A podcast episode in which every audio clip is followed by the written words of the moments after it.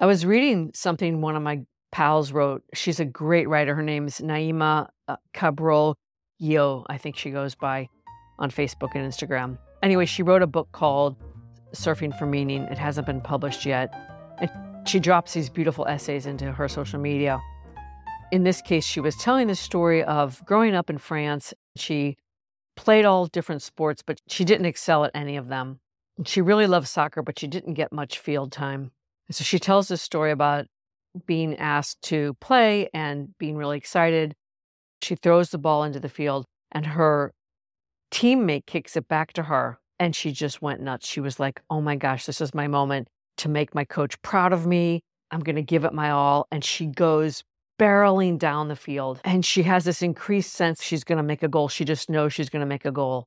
And she gets to the goal post and she's just about ready to score. And she looks up and looks squarely in the face of the goalie, who is her teammate. She's been running in the wrong direction. Suddenly, in that moment, she can hear that everybody's been screaming at her and yelling that she's going in the wrong direction. She talks about how embarrassing and humiliating and also how scary it was. Anyway, it's beautifully written. And it got me thinking about what happens to us when we've set out for some big goal, determined to give it our all, disciplined and working hard to achieve something that we want. And to get there and realize that maybe either that it's not all that we cooked it up to be in our mind, or much more common, we outgrow it. We outgrow this thing that we worked so hard to achieve. It can be incredibly disconcerting. The first thing that comes to my mind is partners in law firms, that carrot that dangles in front of you, the prestige, the remuneration mechanisms. You get it. I want to go back to this moment of achievement, professional and otherwise, when we either feel lost or really afraid of not knowing what else we could do or what would happen if we changed our mind or decided to walk away from something we'd been working on for years and years and years.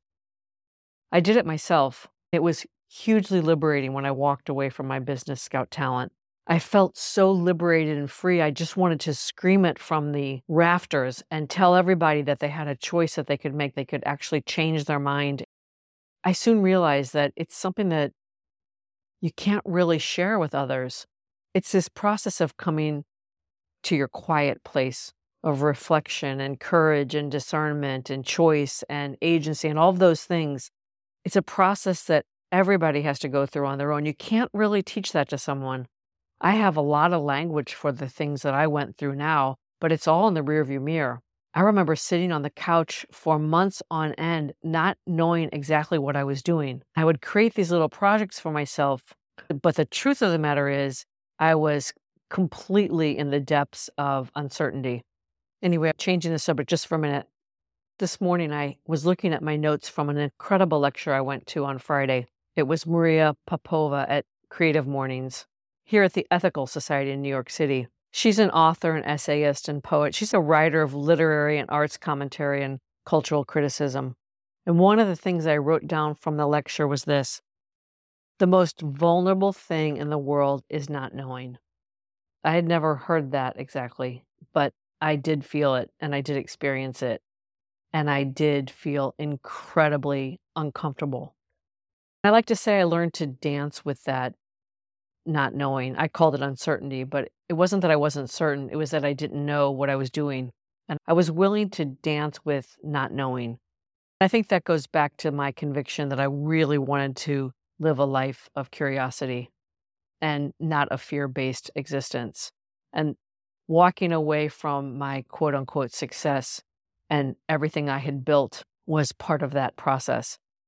Anyway, as they say, you have to go through it. I want to end with the last words that Naima wrote in her beautiful essay.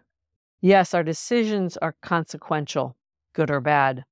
But wonderfully enough, they don't have to have the last word. What follows does.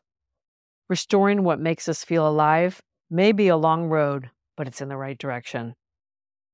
That kind of reminds me of that famous sign that we've seen posted all over the world where there's a fork in the road and you have to choose which road you're going to take.